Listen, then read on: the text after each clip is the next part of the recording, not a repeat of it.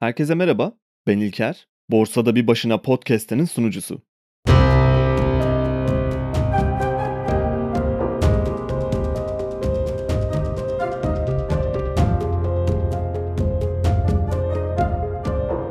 Siz bu bölümü ne zaman dinliyorsunuz bilmiyorum ama şu anda 2023 Mart ayını kapattık. Ve şirketler gibi ben de ilk çeyrek finansal raporumu ve kendi faaliyet raporumu hazırladım. Onlar üstünde konuşmak istiyorum bugün biraz. Herhangi bir finansal bağımsızlık sayacı tutmadığımdan dolayı aylık olarak bir şeyler paylaşmanın çok önemli olmadığını düşünüyorum. Ama gidişatı görmek için ve tarihe not düşmek için en azından 3 aylık periyotlarla bir durum değerlendirmesi yapmak gayet yararlı ve yeterli bence. Anlayacağınız gibi bu bölüm kavramlar üzerine veya çoğunlukla yaptığımız gibi düşünsel bir yolculuk üstüne değil. Daha reel ve basit şeyler üstüne olacak. Başlamadan önce günlük rutinlerden biraz bahsetmek istiyorum. Her gün sabah mecburi olarak gitmek zorunda olduğum bir işin olmaması fikri hala çok güzel. İş hayatında ben özellikle son dönemlerde müşteri ve onların projeleri bazlı çalıştığım için çok döngüsel ve takip ettiğim bir iş akış şeması vardı. Hemen hemen her işte de zaten durum aşağı yukarı aynı şekildedir sanırım. Sürekli tamamlanması gereken görevler ve sırasıyla yapılması zorunlu bir iş akışı, her gün kesinlikle yapılması zorunlu raporlar, anlamsız toplantılar, performans değerlendirmeleri ve sürekli insanın kendini bir yarışta hissetmesi gibi duygu durumlarından artık tamamen sıyrılmış durumdayım. Hatta unuttum bile çoğunu. Telefonumla günde 300'e yakın görüşme yaparken bir anda günde 3-5 görüşmeye düştüm ve durumdan çok memnunum. Bazen eski iş arkadaşlarım arayıp hala kontrol etmeye çalışıyorlar. Gerçekten de yapabildi mi diye içten bir sormadıkları sorunun cevabını öğrenmeye çalışıyorlar. Aynı sıkıntıların devam ettiğini falan anlatıyorlar. Bir iki ayda bir onlarla böyle bir döngüye giriyoruz. Onun dışında gayet sakin ve stressiz bir ortamdayım.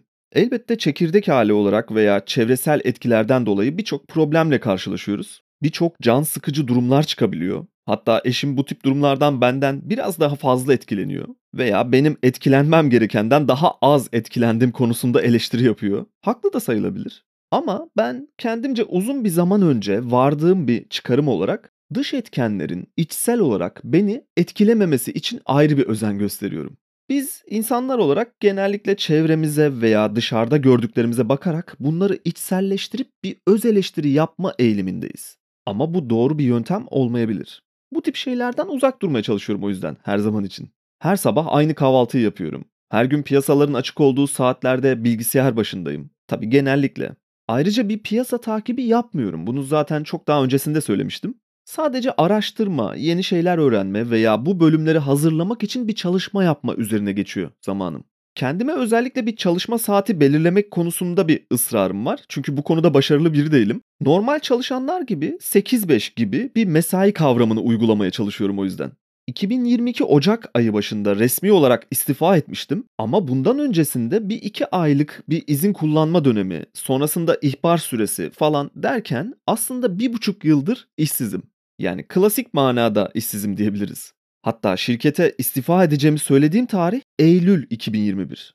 Ve onu baz alırsak 2 yıl olmasına 4-5 ay kaldı bu kararın alındığı tarih olarak. Tabii ki ilk bölümlerden itibaren dinleyenler aslında bunun arkasında çok daha uzun yıllar olduğunu hatırlayacaktır. Ve şu anda da gayet memnunum gidişattan. Sabah kalktığında yapmak istediğin şeyi seçebiliyor olmak bence finansal bağımsızlığın temel tanımı olabilir. Gerçi bugünlerde hatta 2023 itibariyle sabah yürüyüşlerini bayağı bir aksattım. Yapmak istediğim ama yapamadığım bir şey bu da. Hem havaların çok iyi gitmemesi hem de deprem felaketi yüzünden hayatlarımızın biraz alt üst olması yürüyüş alışkanlığımı etkiledi biraz. Yani böyle söyleyince de çok kötü bir şekilde görünebilir. İnsanlar enkaz altında can verdi, ben sabah yürüyüşü yapamıyorum demek şöyle bir düşününce biraz ayıp oluyor. En hafif tabiriyle en azından. Gerçi normale döndü sayılır artık herkes. Neredeyse sanki hiç olmamış gibi oldu biraz. Zaten bir yıl sonra falan tamamen unutulacak diye düşünüyorum. İnsanlar günlük kaygılarının içinde tekrardan kaybolacak ve bu geçiş çoktan başladı bile. Ölenler de maalesef öldükleriyle kaldılar. Sanki hiç yaşamadılar gibi bir şey oldu artık. Bazen düşününce diyelim ki bir şehri komple tamamen haritadan silsek ama artık hiç bir daha geri gelmeyecek şekilde silsek. Oradakilerin tamamen yok olacağı bir silme işleminden bahsediyorum. Bunu unutup tekrar normale dönmemiz ne kadar sürer? Sanıyorum bu depremdekiyle hemen hemen aynı sürelerde. Neyse bu konulara çok girmek de istemiyorum. Bazen unutmak da iyi gelebiliyor. Belki o yüzden de unutuyor olabiliriz. Çok daha sağlıklı bir şey gibi görünüyor hatta. Ama büyük bir kolaycılık ve konforculuk tüm bunlar. Konuyu çok dağıtmadan toparlarsak 2023'ün ilk çeyreği her anlamda çok zorlu geçmiş oldu herkes için. Piyasalarda da bunun etkisini gördük. BIST 100 endeksi %12 civarında bir düşüş yaptı. Ben genellikle endeks üzerine veya piyasaların genel durumuyla ilgili yorum veya araştırma takip etmiyorum. Ama piyasanın toplamını bir karşılaştırma verisi olarak alıp bakıyorum zaman zaman. Hatta bununla ilgili bir tablo da hazırladım, paylaştım Twitter'da. Geçtiğimiz yıldan bu yana kendimi karşılaştırdığım bazı metrikler var. Bunlardan biri de BIST 100. Her ne kadar yatırım yapmıyor olsam da S&P 500'de var kıyas olarak. Bildiğiniz gibi bazı fonların performanslarını da takip ediyorum. Onlarla bir kıyaslama yapıyorum. Ama bu kısmı aslında çok adil değil çünkü fonlara göre bireysel yatırımcı olarak benim çok avantajlı olduğum taraflar var. Belki ileride bu konuyla ilgili bir bölüm de hazırlamayı düşünüyorum. Sanırım başlığı da bireysel yatırımcılar olarak profesyonellere karşı avantajlarımız olacak. Bazen bu avantajlardan bahsediyorum yeri geldiğinde ama daha derinlemesine özel bir bölüm çok daha iyi olacaktır. Listemde var bu ileride yapmak üzere. Podcast'lere başlarken eşim çok fazla şeyi tek bir bölümde anlatıyorsun, yakında konuların bitecek diyordu. Ben de bundan biraz endişelendim bir dönem. Özellikle tekrara düşmemek için bir program dahilinde ilerlemeye çalışıyorum. Podcast içerikleri için çalışmak üzere Notion uygulamasını kullanıyorum bu arada. Birçok farklı özelliği var ve orada yarattığım bir içerik takvimi falan var. Notlar alıyorum orada, konu başlıklarını hazırlıyorum. Konuşmak üzere kaydettiğim kaynakları derleyip topluyorum. Orada gelecek bölümler konu başlıklarını hazırladığım bir klasör de var. Ve bu klasöre baktığımda daha henüz yapılmayı bekleyen aşağı yukarı 30-35 tane konu var. Bir yılda 52 hafta olduğunu düşünürsek, bir de artık ayda bir bölüm konu kalıp program yapmak gibi bir fikri düşünürsek, geriye 40 hafta kalıyor ve neredeyse bir yılın konu başlıkları hazır aslında bu açıdan bakınca. Ayrıca araya bir sürü farklı gelişmeler girebiliyor, öncelikler değişebiliyor veya bambaşka bir konu ön plana çıkabiliyor. Bir haftada bir bölüm yapıp o listeden o konu başlığını silene kadar genellikle aynı klasöre 3 konu daha eklenmiş oluyor ortalama. Bunun yanında Satoshi tarafı var. Orada da 2 haftada bir bölüm çıkıyor ortalama. Oranın da konu başlıkları yine aynı şekilde. Tabi tüm bunları aktarmadan önce benim kendi içimde sindirmem gerekiyor ve konuları hazır bir hale getirmem gerekiyor en azından zihinsel olarak. Bunun için de çok fazla okuma ve dinleme yapıyorum. Normalde iş hayatındayken yaptığım her iş için en azından etrafımda mutlaka suçlayabilecek birileri oluyordu. En kötü ihtimalle bir kakafoni yaratılıyordu ve her kafadan bir ses çıkabiliyordu. Ve bunun hataları örtmek bakımından ciddi bir yararı olduğunu fark ettim. Şu anda böyle bir opsiyonum yok ve yaptığım her şeyden direkt olarak sorumluyum. O yüzden de biraz dikkatli davranmaya çalışıyorum. Burada söylediğim her kelimeyi düşünerek söylemeye çalışıyorum ki gerçekten verimli ve pozitif bir şey ortaya çıksın. Ama iş hayatının o kolaya kaçma taraflarını özlemiyorum diyemem. Sabah kalktığında bütün günlük görevlerinin hazır olduğu ve etrafında suçlayabilecek insanların olduğu bir ortam büyük bir rahatlık. Ben sabah kalktığımda evde kimse olmuyor ve günlük çalışma planım hazır olmuyor genelde. Bir şeyler yaratma bakımından bir iş planım olsa da kendime belirlediğim mesai saatlerini verimli kullandığımı söylemek pek mümkün değil. O yüzden sabah yürüyüşlerine çıkamamak biraz canımı sıkıyor. Çünkü günün en verimli saatleriydi onlar benim için. Günlük bir saat yürüyüşle aynı zamanda haftada 400-500 sayfalık bir kitabı sesli olarak dinlemiş bitirmiş oluyordum. Bu çok büyük bir avantajdı benim için. Bu arada eğer ilgilenenler varsa Yürümenin Felsefesi adında bir kitap var. Mutlaka bakmanızı tavsiye ederim. Şu da var. Sadece yürüyüş yapmak, yanında bir şeylerle ilgilenmemek yani çok daha doğru da olabilir. Çünkü zihniniz daha derin çalışmaya başlıyor. Çoğu düşüncelerimi ya böyle sessiz yürüyüşlerde yakalıyorum ya da bir kitabı dinlerken birden bambaşka bir düşüncenin belirmesiyle not ediyorum hemen Notion'da. Bahsettiğim o kitap da işte bu anlamda yürüyüşlerin faydalarından söz ediyor zaten. Bakmak isteyenler için tavsiye etmiş olayım. Yani kısaca bu çalışma kısmını kapatırsak oldukça verimsiz bir yoğunluğun içindeyim diyebiliriz. Ama bundan pek şikayet ettiğimi de söyleyemem.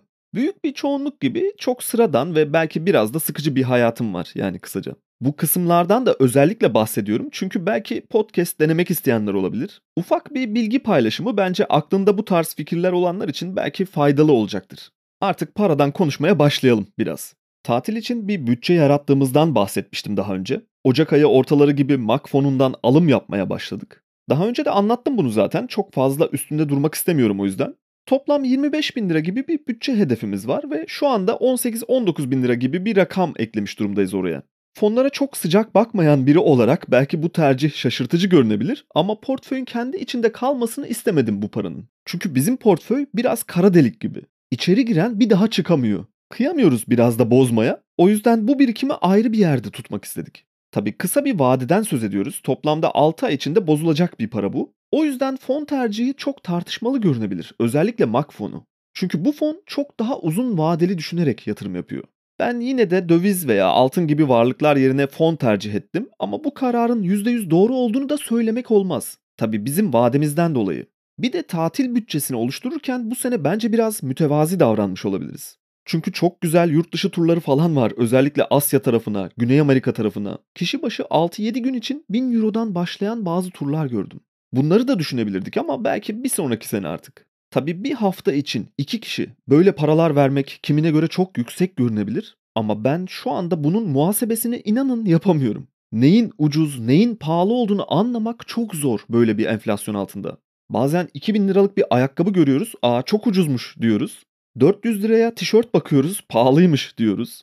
Yani fiyat ve değer arasındaki bağlantı tamamen kopmuş durumda. Enflasyon serisi üzerine hazırladığımız bölümlerde bunlardan da bahsetmiştik zaten. Enflasyon ayrıca bizim ülkemizde özellikle piyasalar için ciddi bir kıyaslama birimi. Belki bunu gelişmiş ülkelerde çok fazla göremiyoruz çünkü onlar genellikle getirilerini borsa endekslerine göre ölçüyorlar. Ama bana kalırsa bizim ülkemizde ilk bakılması gereken yer enflasyon oranı. Çünkü hiçbir şey yapmasanız kesin bir şekilde paranızın değer kaybedeceğini biliyorsunuz ve yurt dışına göre bu kayıp çok daha kısa sürelerde görülüyor bizde. O yüzden yıllık enflasyonla kendini karşılaştırmak çok önemli. Ve elimizde iki tane veri var. Birincisi TÜİK ve tabii ki artık kargalar bile gülmüyor açıkladıkları rakamlara ama yine de bakıyoruz işte.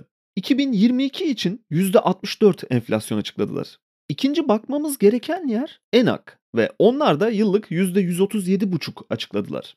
Benim ayrıca baktığım bir şey daha var. Türk işin yoksulluk sınırını da mutlaka kontrol etmeye çalışıyorum her ay. Onların hesabına göre 2022 için yıllık yoksulluk sınırı %108 artmış durumda. Bu da bana göre önemli bir metrik. Çünkü baktıkları şey azami yaşam standartları için gereken şeyler. Tabi verdikleri sınırı geçtiğinizde ancak yoksul olarak değerlendiriliyorsunuz ve bu tanımlamaya da sanırım ülkenin neredeyse yarısı giriyor. Şimdi bunların karşısında ben kişisel olarak maaşlı bir işte çalışmadan 2022 yılında sadece ek gelirlerle portföyden hiç çıkış yapmadan devam edebilmişim ve aynı zamanda portföyde reel bir getiri de yaratabilmişim. %290 gibi bir getiri oranıyla kapadık 2022 yılını. Aynı dönemde BIST %196 gibi bir getiri sağlamış. Ama burada çok önemli bir nokta devreye giriyor. Borsa geçtiğimiz sene bu şekilde devam ederken biz her şey aynı şekilde devam edecek diye düşündük bu yıl içinde. Bu büyük bir yanılgı. Yine boğa piyasalarındaki yenilmezlik hissi bölümünde bahsetmiştik zaten bu yanılgılarımızdan da. Ben portföyde Ocak ayında %3'e yakın bir gerileme sonrasında Şubat'ta %6'ya yakın bir büyüme ve Mart ayında yine %3 gibi bir gerileme ile 3 ayda neredeyse bir adım ilerleyemedim. Şimdi şu anda durduğumuz yerden bakıp bunu yorumlamak tabii ki çok kolay. Şimdi dönüp diyebiliriz ki Ocak'ta bu piyasalardan çıkıp altın veya Amerikan borsalarına geçiş yapsaydım, sonrasında Şubat'ta tekrar dönseydim ve Mart ayında tekrardan ters hareket yapsaydım. Yaklaşık olarak aylık %7-%8 civarında bir getiri olacaktı. Ve bunun bileşik toplamı da %25 gibi bir rakam olabilirdi. Ama şunu söylemek lazım.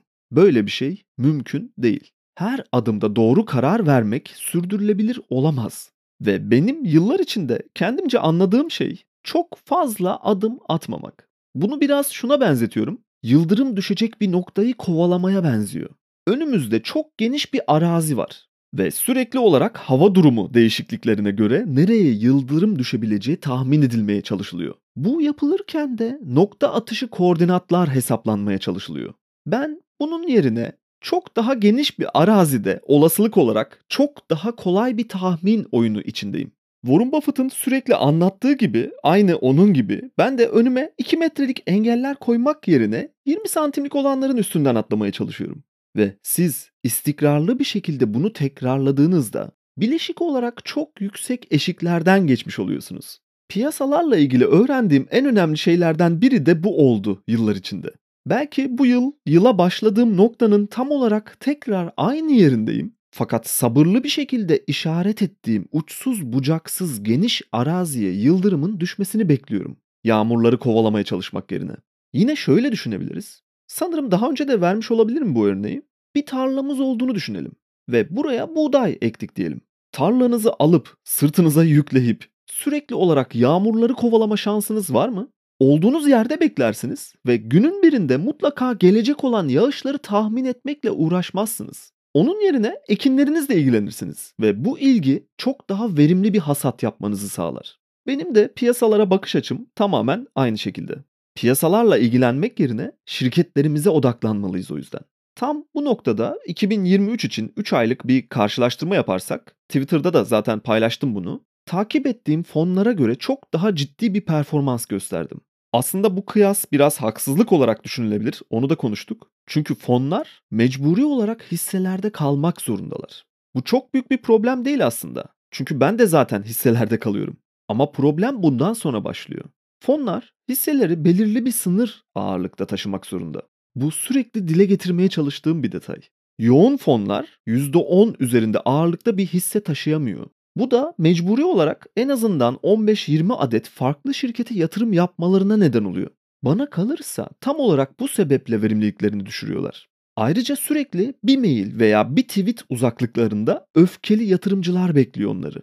Ben sabah kalktığımda mail kutumda veya Twitter hesabımda böyle insanlarla karşılaşmıyorum. Tabii ki profesyonel insanlar bunlar ama bir performans baskısı altında oldukları da çok açık. Halbuki bireysel yatırımcının böyle dertleri yok. Yine ek bir avantajı olarak kimi bireyseller Amerikan borsalarında veya altın pozisyonlarında bulunabildikleri için Türk borsasına göre çok daha iyi bir noktada kapatabildiler ilk çeyreği. Fakat fonların böyle bir yeteneği yok.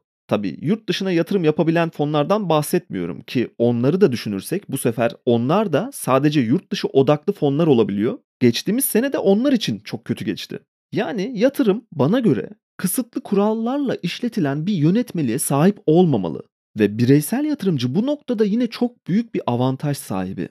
2023 ilk çeyreğini düşündüğümüzde beni piyasaya göre avantajlı kılan taraf Bitcoin ve altın oldu. Altını geçmişten gelen bir alışkanlık olarak hala tutuyorum ama eğer bir yatırım kararı almam gerekirse ilk bu varlığa dokunup işlem yapıyorum. Geçtiğimiz yılda yine çok ciddi bir oranda altından diğer piyasalara doğru bir geçiş yaptık. Önümüzdeki dönemde de devam edeceğiz buna. Bir yatırım olarak da pek görmüyorum zaten altını. Sadece geçmişten beri biriken, park edilmiş bir varlığımız var orada. Ve sanırım portföyde %5'ten aşağı düşene kadar altından diğer varlıklara doğru bir transfer yapmaya da devam ederiz diye düşünüyorum. Özellikle de Bitcoin tarafına tabii. Bitcoin'e de sadece bir yatırım aracı olarak veya para kazanma motivasyonuyla yaklaşmıyorum. Bunu da yeterince net anlatıyorum birçok bölümde. Özellikle Bitcoin alıp soğuk cüzdana taşıdığımda ki alış ve cüzdana taşıma arasında genellikle saniyeler oynuyor. Değişik bir duygu durumuna giriyorum. Hile yapmak gibi geliyor biraz hatta. Manipülatif finansal piyasalardan ve bir ölüm sarmalına girmiş olan kağıt para sisteminden çıkış anahtarı gibi düşünüyorum. Bazen Bitcoin'de ne zaman satış yapmayı düşünüyorsun veya hedef fiyatın ne gibi sorular soruluyor. Böyle bir hedefim yok. Bitcoin benim için hedefin kendisi zaten kendimi ve varlıklarımızı gerçek manada sigortalanmış gibi hissediyorum. Ve bu yıl Borsa İstanbul düşüş trendindeyken bunun meyvelerini almış olduk. Ve yine farklı bir özelliği finansal piyasalarla neredeyse hiçbir korelasyonu yok. Bu benim için en önemli özelliklerinden biri. Herhangi bir portföyde minimum %3 veya %5 gibi rakamlarda bile Bitcoin tutmamayı teknolojiye inanılmasa bile ciddi bir hata olarak görüyorum ayrıca. Profesyonel yatırımcılar henüz bu hatalarını kabul etmek zorunda olmadıklarını hissediyorlar. Fakat bazılarının yavaş yavaş olumlu görüşlerini de duymaya başladık. Bu değişim önümüzdeki yıllarda da devam edecektir ama insanların en büyük problemi hatalı olduğunu kabul etmemek ve gerçekleri gün ışığı gibi önüne koysanız da inkar edebilmek. Şu ana kadar bu kurduğum stratejide uzun yıllardır pek olumsuz bir durumla karşılaşmadım. Yalnız sanırım 2018'de piyasaya yakın bir ortalama getiri sağlamıştım. Onun dışındaki yıllarda hep piyasanın ve takip ettiğim fonların üzerinde oldu getiri. Ve bence korelasyonun düşük olduğu ama çeşitlilikten uzak, odaklanmış bir portföy dışarıdan bakıldığında riskli gibi görünse de çok daha defansif kalmanızı sağlıyor. Bunu şu anlamda söylüyorum. İlk 3 ayda herkes eksi yazarken ben sıfır getiriyle göreceli olarak piyasanın üstünde kalmış oldum. Hatta paylaştığım gibi çok sert inişler ve çıkışlar da olmadı ve bundan çok memnunum. Eksi 3 ve artı 6 arasında gitti geldi. Ama piyasalar eksi 20 ve artı 5 arasında falan hareket etti. Şimdi bu açıdan baktığımızda riskli gibi görünen strateji aslında çok daha stabil ve sakin. Aynı zamanda piyasanın kendisi için çok daha volatil ve riskli olduğu sonucu çıkıyor. Yani her şey bazen göründüğü gibi veya sabit bir fikirle yorumlandığı gibi olmayabilir. Bunu unutmamak lazım. Bu yıl ayrıca önümüzdeki dönemde bir kredi kullanma konusunda düşünmeye başladık eşimle. Aslında depremden dolayı sunulan kredi fırsatlarından yararlanma şansımız vardı ama maalesef bankaların biraz bahaneler üretmesiyle çok sınırlı sayıda kişiye 0.99'dan kredi verilip bu deprem kredileri bir anda kapatıldı. Biz bankaya güvenerek mobilden kredinin açılacağını beklerken bu haberle karşılaşınca biraz sinirlendik tabii. Çok da üstüne düşmedik. Bizde de biraz kabahat var. Ama bankalarda tabii masum değiller. Sonra 1.55 civarından yeni bir kredi paketi duyuruldu. Bunu kullanacağız sanırım. Tahmini 250-300 bin liralara kadar kredi kullanma ihtimalimiz var veya 200 civarına düşebiliriz en fazla. Bunun sebebine gelirsek yıllık maliyeti %25-%30 gibi bir şeye tekabül ediyor bu kredilerin. Ve enflasyonun düşmeyeceği de çok açık bir şekilde ortada. 2023 için bir getiri hedefim yok ama enflasyonun üstünde ve piyasaların üstünde hedef koyuyorum her zaman. Eğer biraz makul düşünürsek %60, %80 getiri oranları 2023 için çok iyi rakamlar olabilir. Bunu tabii ki kestirmek çok güç bu arada. Mesela 2022'ye başlarken kimse yıl sonunda borsanın %200'e yakın artacağını tahmin etmiyordu. Bu yıl geçtiğimiz yılın çok altında kalacağımızı tahmin edebiliriz ama herhalde. Tabii kesin bir şey söylemek yine de mümkün değil. O yüzden böyle tahminler yapmak yerine ben piyasaların ve fonların ortalama %10'a yakın üstünde kapatma gibi hedefler koyuyorum kendime. Tabii şimdi kredi konusuna geri dönersek buradaki tahmin şöyle olmalı. 2 yıl içinde enflasyonun %30 altına inmesi mümkün mü? Çünkü kredinin maliyeti bu. Ben bunun pek olası olmadığını düşünüyorum. O yüzden bedava para gibi görüyorum avantajlı kredileri şu anda. Tabi bu hesapları yapmak için önce düzgün bir nakit akışı olması lazım. Borçlanmaya genel olarak karşıyım o yüzden çünkü nakit akış dengesi çok önemli. Biz genellikle ciddi bir hayat enflasyonu içinde olduğumuzdan dolayı limitlerde yaşıyoruz hep. Şu an için bizim özelimizde böyle bir problem olmadığından ve nakit akışımızı ciddi bir şekilde etkilemeyeceğinden dolayı bu tercih bizim için cazip görünüyor ama herkes için aynı şey geçerli olmayabilir. Eğer uygun şartlar varsa bu yıl özelinde kredi kullanmanın çok ciddi bir çarpan etkisiyle faydalı bir kaldıraç olacağını düşünüyorum. Kararsız kaldığım tek nokta bu paraya aslında ihtiyacımız yok. Sadece çok cezbettiğinden dolayı ve maliyetsiz bir borçlanma olarak gördüğümüzden dolayı tercih edeceğiz sanırım. Her gün eşim bankaya gidiyor veya uygulamadan screenshot atıyor, kullanıyorum bak diye. Şimdilik zor tutuyorum onu ama önümüzdeki haftalarda büyük ihtimalle kaçınılmaz olan olacak ve ikimiz de faydalanacağız bu tekliflerden. İşin bu taraflarını da özellikle anlatıyorum aslında. Hangi düşünceler var kafamızda onları göstermiş oluyorum biraz. Çoğul konuşmayı da seviyorum bu arada. Buffett'ın yaptığı gibi her karar anında ortağımla ben, Charlie ve ben diye başladığı her cümle gibi benim de eşim ve ben şöyle yaptık, böyle karar verdik şeklinde konuşmak hoşuma gidiyor. Ayrıca fikirlerinizden ne kadar emin olsanız da karşınızdaki kişi size mutlaka bir katkı sunabilir. Ufak bir tartışma ortamı yaratmak, herkesin fikrini açıkça almaya çalışmak ve arkasındaki mantığı anlamak için uğraşmak bence değerli. İş hayatında da bunun çok katkısını gördüğümü söyleyebilirim. İnsanların fikrini sormak veya onları dinlemek konusunda genellikle başarılı değiliz ama önemli bir beceri olduğunu düşünüyorum bunun da. Temettü konusuna geçmek istiyorum. Bu yıl Ereğli bize bir gol attı. Beklediğimiz temettünün çok daha altında bir rakam almış olacağız toplamda o yüzden. Gelirlerimiz fena sayılmayacak bir noktada olduğu için temettüleri tekrardan hisselere yatırma kararı almıştık ama bu yıl. Fakat yine de tabii Ereğli'nin kararı biraz can sıkıcı oldu. Hisse fiyatı da düşmeye başladı kararın arkasından. Ama biz yatırımlarımızı bozmadık. Önümüzdeki yıla kadar finansallarını daha dikkatli takip edip ona göre bir karar vereceğiz sanırım. Yalnız tabii Ereğli'nin yeni maden yatırımı benim çok ilgimi çekiyor. Temettüden bağımsız olarak şirketin büyümesinin önü açık olarak düşünüyorum. Şu anda elimizde Ford, Vakko ve Vespe'nin temettüleri kaldı. Ve hepsini tekrardan geri yatırmayı düşünüyoruz. Çünkü nakit akışında bu gelire şimdilik ihtiyacımız yok gibi görünüyor. Bir de özellikle yılbaşından itibaren hisse fiyatlarında büyük geri çekilmeler olduğundan dolayı bu yıl temettüleri geri yatırıp kar topunu daha fazla büyütmek büyük bir avantaj olabilir önümüzdeki yıllar için. Vestel beyaz eşya konusunda da son zamanlarda bazı çekincelerim var. Geçtiğimiz yılın 6 aylık raporlarından beri finansallarında aldığım bazı notlar var ve hala geçerliliğini koruyor. Bu benim biraz canımı sıkıyor. Özellikle maliyetler ve pazarlama giderleri çok garip rakamlara çıktı. Onları da bu yıl Ereğli gibi daha yakından takip etmeye çalışıyorum o yüzden. Borsa dışında diğer yatırım kalemlerinde arsa konusunda henüz hala bir gelişme yok. Bu yıl zaten olacağı da pek benzemiyor. Tahmin ediyorum önümüzdeki yıl bir tanesini elden çıkartmış olacağım ama ikisi de çok ciddi prim yaptı ama daha fazla beklemekten hiçbir zarar gelmez. Önümüzdeki yıl eğer gerçekleşirse ilk satıştan sonra hedef tekrardan buradan gelen kaynağın bir kısmını farklı bölgelerde yine gelecek 10 yılda değerlenecek. Metrekare fiyatları şu an çok düşük yerlerden 2-3 dönüm yer almak olacak. Emlak konusunda ev veya iş yeri gibi yatırımlar yerine arsa yatırımını daha çok beğeniyorum ben. Çünkü buralarda proje yapma ihtimalleri de her zaman açık bir kapı. Ayrıca beton binalara göre daha rahat prim yapıyor. Ama benim canımı sıkan kısmı buradaki varlıkların değerlerinin biraz kağıt üstünde kalması. Portföy içinde tam olarak göremiyorsunuz veya getiri oranları olarak ekleyemiyorsunuz portföye. Toplam varlıkların ne kadar olduğunu da tam söyleyemiyorsunuz. Bu kısımlar biraz bana uymuyor. Ayrıca likit değil tabii ki. İlla yapılacak diye değil ama en azından 2 gün içinde çok ciddi bir nakite dönme yeteneği yani borsada likit bir varlık sahibi olmak çok daha huzurlu ve güvenli hissettiriyor.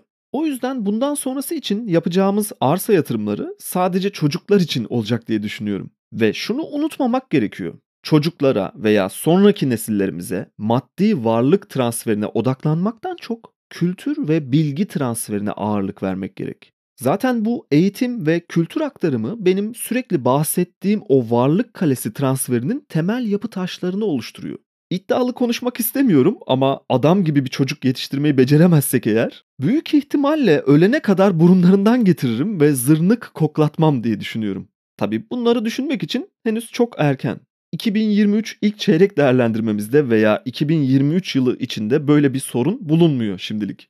Diğer bir konu tarım konusunda mutlaka bir noktada bir şeyler yapacağız eşimle ama henüz hala netleşen bir şey yok. Aslında neredeyse bütün şartlar hazır. Toprak da var bunun için. Topraksız tarım yapmak istesek ikinci el sere malzemesi konusunda da bazı seçenekler bulduk. Şimdilik biraz üşengeçlikten, biraz da işler zaten yolunda gidiyor sayılır düşüncesinden hala ön plana çıkartmadık ama bu düşünceyi. Salep yetiştiriciliği de çok dikkatimizi çekmeye başladı ama bu sıralar. Eğer ilgisi olanlar varsa mutlaka buna bir bakmalarını tavsiye ederim. Yılın kalanı için beklentiler kısmına geçersek bence çok beklentiye girmemek gerekli. Hayatın kendisinde de aslında durum böyle. Mutlaka hedefler olmalı, bir plan olmalı, ulaşılmak istenen bir nokta olmalı. Ama şu da bilinmeli. Yolda giderken birçok şey olabilir. Birçok değişken hiç beklenmedik bir şekilde devreye girebilir. Yatırım yapmak da biraz böyle. Biz birçok şeyi bildiğimizi veya tahmin edebildiğimizi sanıyoruz ama işin sonunda genellikle gerçekleşenlerle tahminler pek birbirini tutmuyor.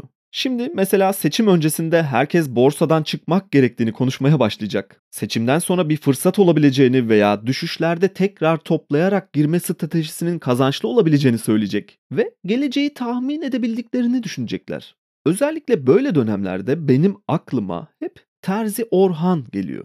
Orhan amca benim büyüdüğüm mahallede terzi dükkanı olan herhalde 25-30 yıldır açık bir yer. Hatta ilk dükkanları kendi arsalarının üstündeydi. Sonra orayı müteahhite verdiler kat karşılığı. Kendilerine baya bir ev düştü. Sonra hemen arsanın yanındaki binadan bir dükkan aldılar. Oraya taşındılar. Öz sermaye karlılığı da çok yüksek bir iş. Bir işletme olarak değerlendirirsek eğer. Şöyle örnek vereyim. Bir yıldan fazla oldu. Dedeme bir takım diktirdik orada ve 600 lira gibi bir rakam almıştı galiba. Ve bir paça kısaltmaya 50 lira alıyorlar herhalde şu anda da. Orhan amcanın iki oğlu vardı. Biri Tolga, diğeri Gökhan.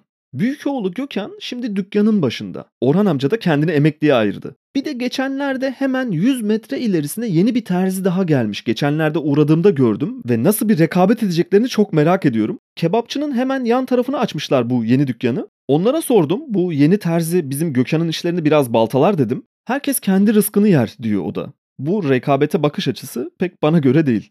Bunu şunun için anlatıyorum. Orhan amca 30 yıldır birçok ekonomik kriz gördü.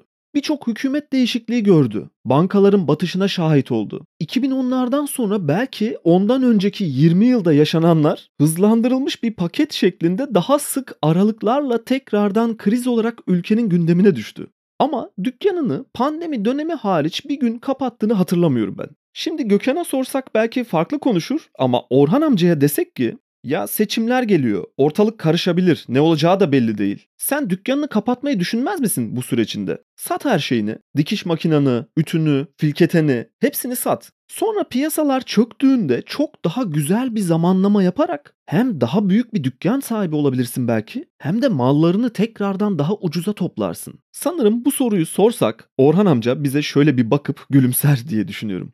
Şirketlere de işte bu gözle bakmak lazım. Terzi Orhan için seçim geliyor diye dükkanı kapatıp tüm malları satmak ne kadar saçma ve mantıksız görünüyorsa aynı şekilde gerçekten yatırımcı olanlar için de hisselerini satmak veya nakitte beklemek gibi ağdalı kelimeler kullanmak o kadar saçma.